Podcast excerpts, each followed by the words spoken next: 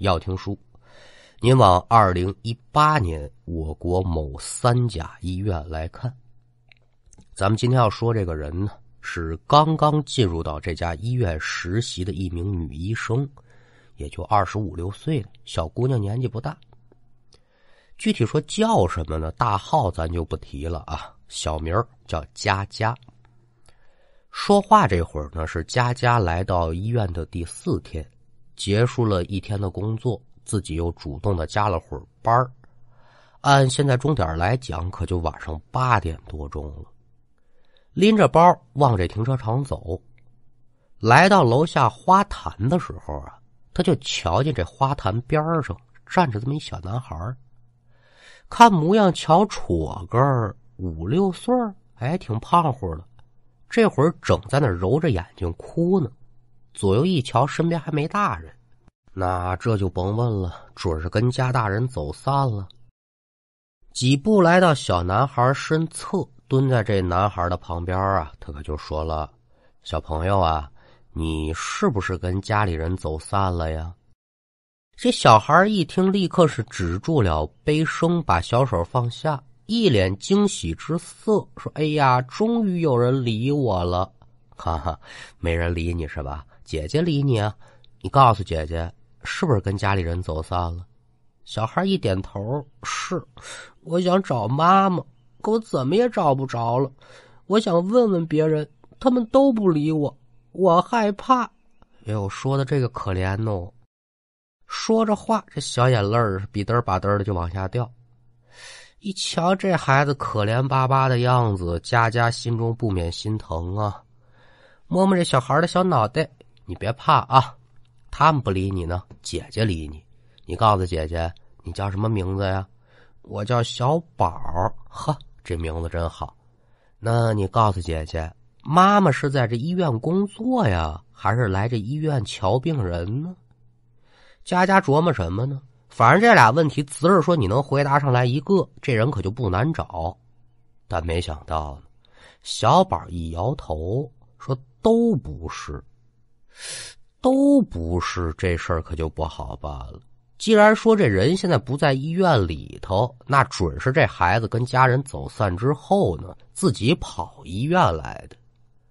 说任由这么大一孩子自己在这儿不管不顾的，那这事儿佳佳做不出来。“小宝啊，这样吧，姐姐我帮你找警察叔叔，让警察叔叔带你去找妈妈去，行不行啊？”这话一说完，再瞧这孩子脸上立刻露出了抗拒之色：“不，姐姐，我害怕警察，你带我找妈妈不行吗？”“我带你找妈妈？那你知道家住哪儿吗？”您还真别说，这孩子真不善，啪啪啪把自己家的家庭住址就给说出来了。佳佳一听，哦，你们家住那儿啊，还真不远，开车最多10分钟。他领着小宝呢，得了吧，我呀送你回家吧。两个人手牵手就往停车场走，搭手这么一摸呢，孩子这小手冰凉，看得出来在外头站挺久了。伸手把自己外套脱下来给孩子披上，不多时啊，两个人可就来到了停车场。佳佳人家这家庭条件不错呀，父母老家早早给配上车了，上下班方便吗？现在带着孩子可就更方便了。把这小宝安排在后排座，发动车子驶离医院。这边刚出离医院大门没多久，小宝可就说了：“姐姐呀，我饿，你有吃的吗？”咱刚开始介绍这小不点儿的时候就说过哈，挺胖乎，很显然呢饭量大啊，他容易饿也正常。一听说这孩子饿，佳佳就停下给他找了一个超市买了点吃的。这边刚把东西交到小宝的手上，您再瞧这孩子饿的是真不轻啊，可谓是狼吞虎咽。那作为医生的佳佳看到这孩子这么吃东西，不免就有点担心了。我说：“宝贝儿啊，你以后可不许这么吃东西啊，这都把身子吃坏了，知道吗？”这孩子是一边吃，嘴里面一边回应：“嗯，谢谢姐姐，但是妈妈也告诉我了，我只有吃得胖胖的，才有更多的叔叔阿姨喜欢我，妈妈也开心，小宝才是个听话的孩子。哎，您列位听这话啊，他可有毛病。佳佳也听出这话的问题了，这叫个什么妈妈呀？说小孩子啊，不大5、6岁，你吃得胖一点招人耐，这正常。但你不能为了这个把孩子的健康置于不顾啊！好家伙来的，现在就这小宝啊，5、6岁的年纪，不用上秤称，光目测体重得100斤，还得往上，这是嘛概念呢？这都快赶上一成年人的体重了，一大脚穿小鞋，这玩意儿他舒服得了吗？那对小宝，佳佳可就没再说别的，但心里面已然做好了决定。敢等我瞧见这孩子的母亲，我得跟他好好聊聊，这孩子再这样下去要坏呀。那书要简言，一共开了10几分钟，不到20分钟吧，这车子可就停到了小宝家所在的楼下。这边车停下来，心说领孩子上楼吧，一摸这孩子小手冰凉。刚开始在医院的时候，佳佳就以为这孩子是外边待的时间太久了，现在一瞧啊，医生的敏感可就告诉他了，这孩子的身体已然有危险信号了。看来呢，我有必要让这孩子的妈妈重视起来这事儿。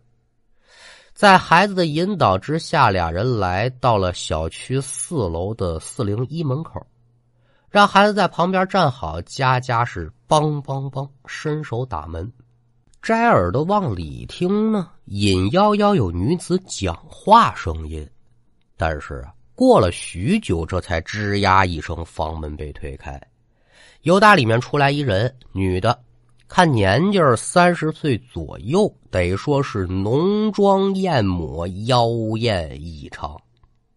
佳佳一瞧，哟，这在家里打扮成这样，这是个什么毛病啊？心里多少啊就有点厌恶。屋里这女的呢，对佳佳那更是不客气，直接没给好脸色啊！这么晚了，你敲什么门呢？你是谁呀？佳佳一瞧这个态度的，强压着心头的不悦，可就问了：“您是小宝的妈妈吗？”这女人听闻此言，先是一愣，紧接着就开口说：“是啊。”怎么了？是这么回事儿。刚才呀，我在医院瞧见小宝了。佳佳这我字儿还没说完，再瞧这女人是脸色猛然一变，骂了一句：“你有病吧！”砰的一下，把这房门就给关上了。不是，咱俩谁有病啊？你们家孩子你们是不要了是怎么着啊？自己愣在原地没反应过来呢，就瞧这小宝啊，开始拿这小手梆梆梆的打门，一边哭一边嚷：“妈妈，我想你，我以后一定好好听话，我按妈妈的要求做，把门打开，让我回家吧。”这孩子的哭声把佳佳再次拉回到现实。虽然这其中的事儿吧，佳佳没闹明白，但现在人送回来了，你总得把这事情给说清楚了吧。所以佳佳跟这小宝呢是继续伸手拍门：“小宝妈妈，请您把门打开。”外面佳佳跟小宝是紧着拍这门，但这门这回行了，就是不开。不但说如此，屋内还能传来小宝妈妈大喊大叫的声响。具体说些什么呢，听不真着，但能听到的类似于什么“你给我滚”、什么“不可能啊”，就这类的字眼。这番折腾下来，小宝家这门也没被砸开，对面402这房门可让他们给叫开了。开门的是一老太太：“哎呦，姑娘，这大半夜的，你们这是干什么呀？这是？”听到身后有动静，佳佳和小宝二人是同时转身，见吵着邻居了。佳佳是连声抱歉：“哎呦，真不好意思，给您添麻烦了。”而身边这小宝呢，在瞧见这老太太之后是一脸的高兴，几步上前，开口就叫：“奶奶好。”反观这老太太呢，就把所有的注意力都放在了佳佳身上，面对小宝的问候是视而不见。那这会儿也就没有时间纠结这个问题了，连忙说明了来由，说大妈呀，这个我是医院的医生，刚才在医院呢遇到这家的孩子了。话音刚落，还没等再往下说，就见眼前这老太太表情是猛然一变，等等，姑娘，你说什么啊？我遇见这家的孩子了，小宝啊？啊，对啊，怎么了？啊，这不可能啊！你怎么还能碰上小宝呢？啊，嗨，大娘，怎么不可能啊？您瞧，小宝不就跟着站着呢吗？您看不见吗？好家伙，佳佳这话不说还则罢了，说罢之后再一瞧，这老太太是面露惊惧之色，噔噔往后倒退了两步。姑娘，这我这么大年纪了，可经不起你吓唬啊。小宝这孩子他死了呀，怎么能站在我面前呢？老太太这话一出，有如晴空当中一道炸雷一般，可就落在了佳佳的头顶。嘛玩意儿，死了？可是小宝明明也就在这么个时候啊，佳佳头顶的声控灯是骤然一灭，而借着老太太屋中透出来的光亮，再一瞧，眼前这小宝扭回身看了佳佳一眼，就在原地消失不见。好家伙，您琢磨琢磨，这佳佳现在好得着吗？她不害怕？一个趔趄可就坐在了地上，额头上的冷汗是哗哗的往外冒啊。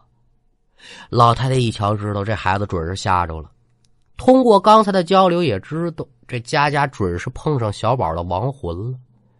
那您说这老太太害怕吗？哎，害怕，但是年纪跟这儿摆着呢，什么事儿没见过呀，所以消化起来可就比这佳佳要快得多。这边把人扶进了自己屋，让佳佳呢缓缓。老太太在这还说，姑娘啊，小宝这孩子呢，是我看着长起来的，嘿，这说没就没了，真让人心疼啊，多好一宝贝儿啊，又有礼貌啊，还那么可爱。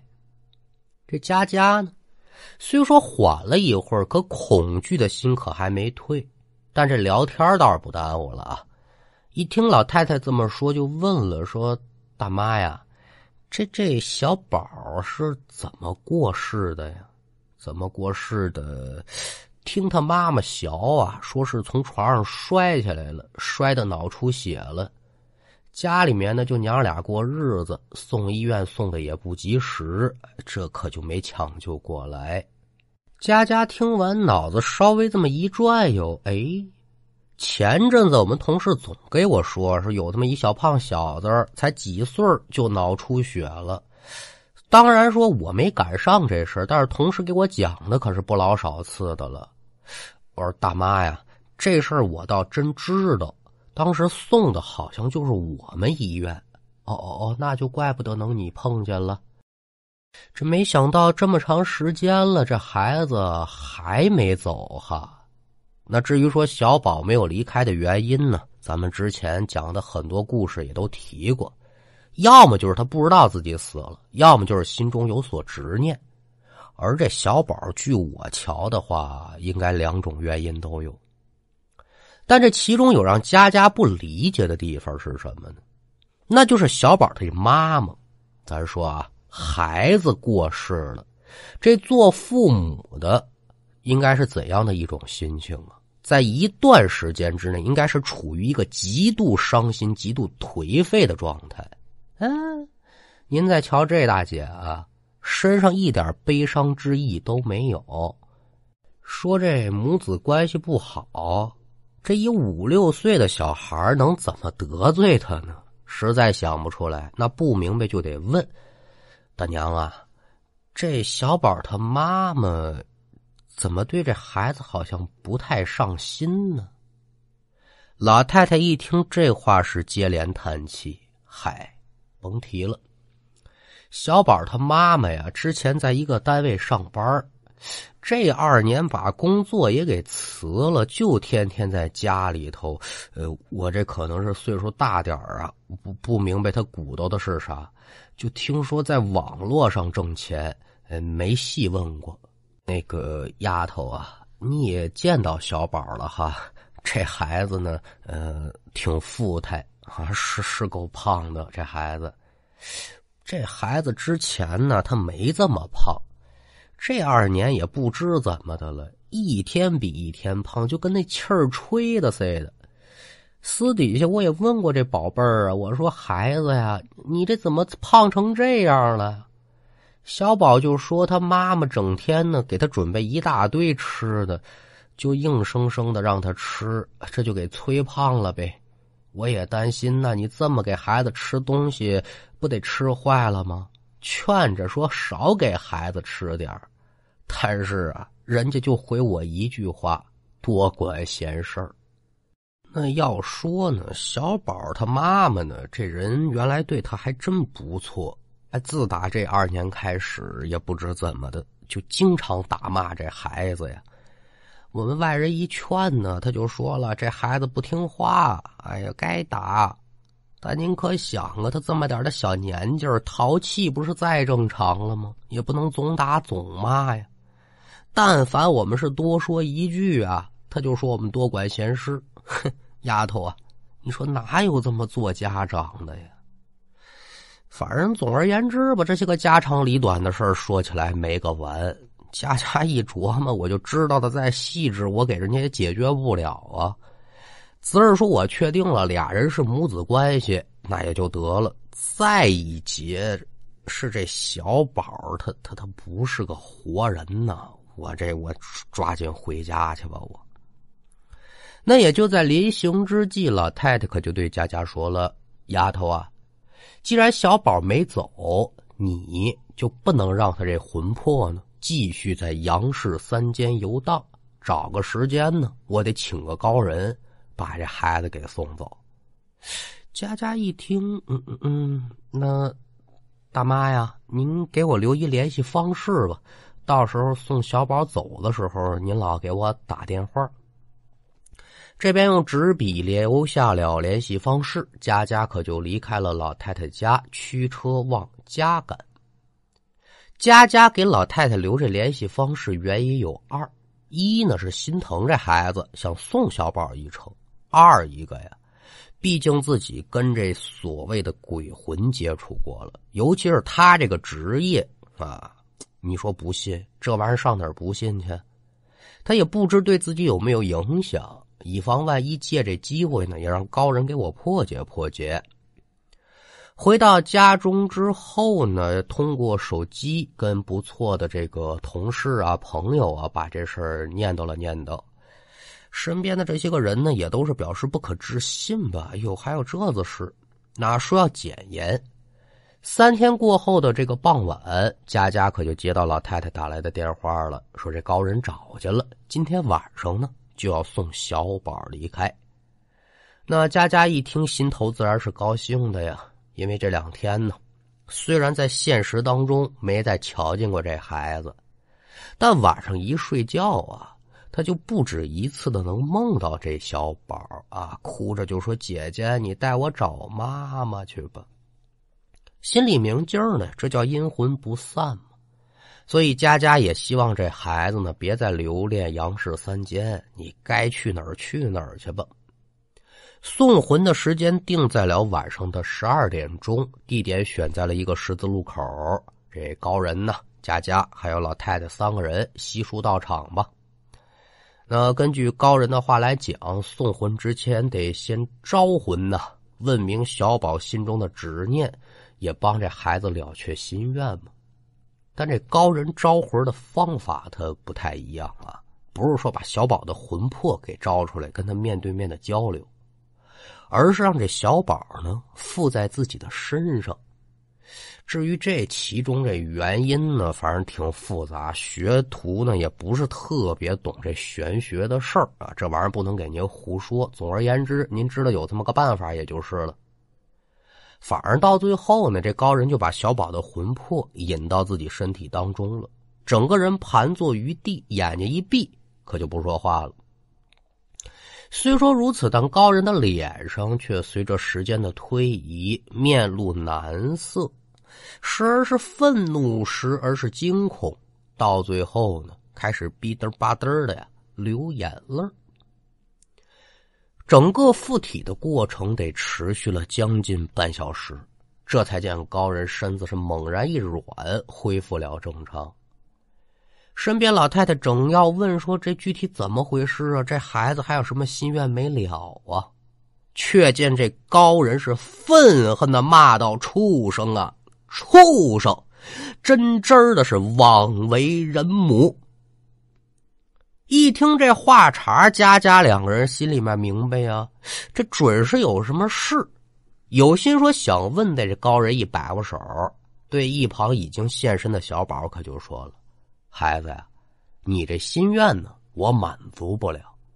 你多留在世上一刻，我可就多一分心疼。现在我就得送你走。”高人这话说完，佳佳见小宝是一脸难过之色，想开口说话，但高人却伸手在小宝的嘴上一点，就见这小宝是光张嘴，再说话可就没音儿了。之后呢，高人施展法术吧，就见小宝这身影是越来越淡，直至消失不见。看见这一幕，佳佳知道啊，这孩子是去了该去的地方了。孩子这亡魂算是送走了，刚才高人说出那篇话是什么意思，他也得解答解答了。好家伙，不听不要紧呢，听罢之后，佳佳二人也是恨得牙根直痒痒啊。这也就是朱时介同志为什么骂大街的原因了。同志们，怎么回事？根据这高人说，他之所以让小宝这魂魄附在自己身上，就是为了借着小宝的魂魄看看他的生前所遭所遇，以便找出他心中的执念。具体说瞧见什么了呢？就是说呀，小宝他妈妈这2年不爱出门，具体在家捣鼓什么了，我一说您列位准也知道，网络直播。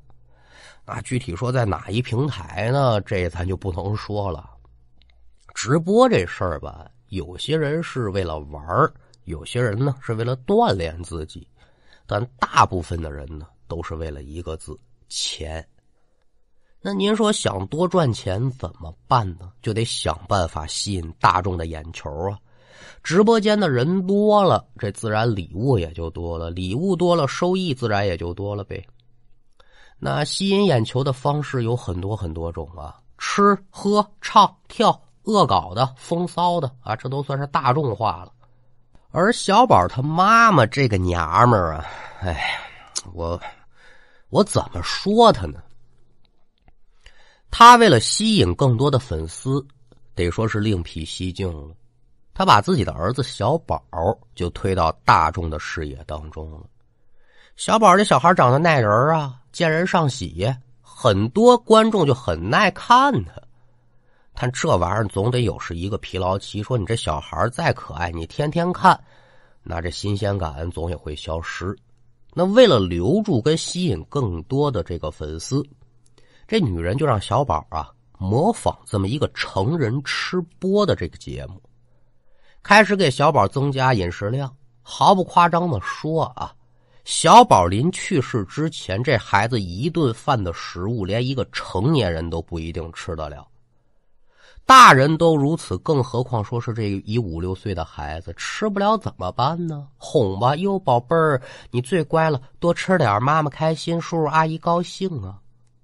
那说哄完还吃不下去怎么办呢？这可就有了咱前文书说那老太太那段话了，非打即骂。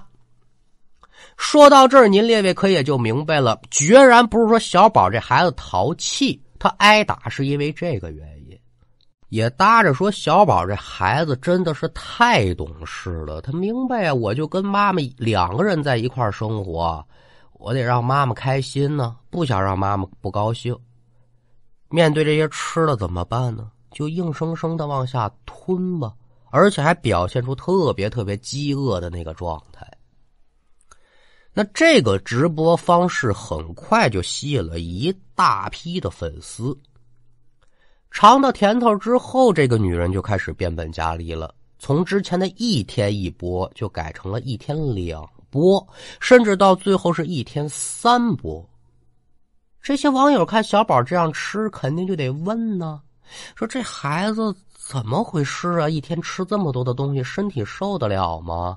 哎，您猜这女的怎么说啊？我们家这儿子呢有嗜吃症啊，每天必须得大量的进食才行，而且还装的是一副楚楚可怜的样子呀，说我们家多么的困难，求医之路如何的坎坷，我要不是为了给这孩子治病，我也不出来直播赚这钱了呀。哎呦呦，就这通表演，您琢磨琢磨，他利用人的善良跟怜悯之心，这礼物是铺天盖地的往这儿刷呀。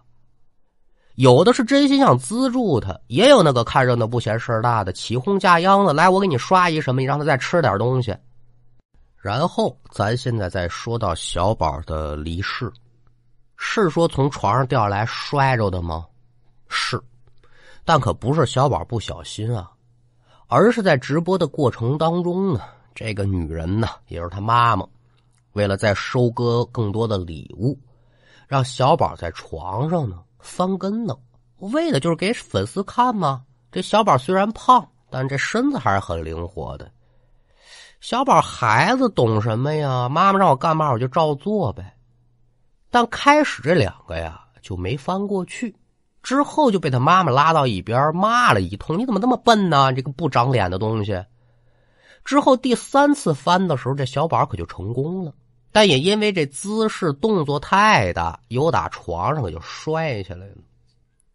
眼见这小宝摔了，但是这女人当时就没当回事，还是关注这直播的弹幕啊，跟这粉丝互动啊。直到过了一会儿，有人就开始刷屏，说这孩子怎么样了，他这才把关注点放在还趴在地上的小宝身上。这才瞧见呢，孩子是后脑勺着地，地板上都溅了血了。这才无计奈何，匆匆关掉了直播，把孩子送到医院。至于说后面的事儿呢，那就不用再给您多说了吧，这孩子是撒手人寰。那您就得问，这小宝心中的执念到底是什么呢？这孩子呀就觉得呢，我没能给妈妈好好的翻一跟头，我没能让妈妈开心，没能让直播间里所有的人开心。高人的这一番描述之后，但凡是个人，我觉得他都接受不了。三人是赶到小宝家中，想把人叫出来问个明白，但却迟迟没人来开门，拿耳朵朝里面听，这屋里也没什么动静。这老太太一回想，这两天的确也没瞧见这女的，应该是说家里没人。那没办法，这事儿就只能搁在这儿了。虽说如此，但家她可没放着不管，她就准备发动身边的朋友啊、同事啊，希望通过网络把这件事情散播出去，把这女人给逼出来。至于家为什么能看到小宝呢？高人给出的解答是什么呢？就是那几天吧，这个家正处于女性的生理期，身体比较虚弱，就容易看到一些不太干净的东西。但这小宝没啥恶意啊，所以这也没什么副作用。有了高人这篇话呢，家这边可也就放了心了。那夜无书转过天来，家到了单位，把这事儿跟同事们一聊，没想到呢，又从同事口中了解到了跟这女人有关的另外一件事儿，说那天晚上送来那小孩呢，的确是小宝没有错。当天晚上他妈妈过来之后呢，也是痛哭流涕，很伤心。没想到啊，第2天这女人就又来到医院大吵大闹了，说什么呢？医院草菅人命，把他这孩子给害死了。但在整个抢救的过程当中，医院可是没有一丝的懈怠啊。孩子来医院的时候就已然是病体垂危了，可不像女人所说的那样。那在此后院方跟这女人交涉的过程呢，女人是一改之前的口风，也就不谈什么草菅人命了，就这么一句话，你要是想把这事儿了了呀，你就赔钱，你赔到我满意为止。你说你这玩意儿，你不是想瞎了心了吗？医院能同意吗？自然是不会答应的。最后就选择了走这个司法程序。至于说是这个结果是啥呢？暂时还没人知道啊。但就目前两相结合看起来，所有人可都明白怎么回事了。这女人为啥来医院闹？不是因为这小宝抢救失利，而是医院呢没能留住她赚钱的工具，她是来要求赔偿的。那这件事情发酵的路径呢，首先就得是在医护群体当中啊。这消息发出去一天不到的时间，同城另外一家医院的医生就反馈了这么一个消息。那这个消息呢，也让所有的知情者不由得是感叹，这还真就是罪有应得。什么消息呢？佳佳送小宝回家第二天清晨6点多，当地啊发生了这么一起交通事故。这一个女的呢开车闯红灯，与左侧驶来的这么一辆渣土车撞上了，这女人当场就死了。而当时负责抢救的就是这家医院。在集合了对女人长相的描述之后呢，那在车祸当中丧生的女人就是小宝她妈妈。那至于说这个点儿，这女人要去哪儿，为什么闯红灯，没人知道。当然了，这女人得这么个下场，具体是什么原因那也没人知道。反正您就记，咱们呢就希望小宝在另外的一个世界呢能够健康快乐的成长吧。那到最后呢，还是想说这么几句话啊，给那些正在或者准备用同样方式来博取眼球、募取利益的人呢一个忠告。获取利益这事儿没啥错，但是啊，君子爱财，取之有道，咱不能违背良心。你拿孩子做赚钱的工具，置孩子的安全与健康不顾，那还是一句话，出门啊，您避着点人，遭雷劈的时候呢，别他娘的伤及了无辜。也希望一些直播的平台能够加大监管力度，净化网络环境。那书说至此，咱们今天这一段故事也就告一段落。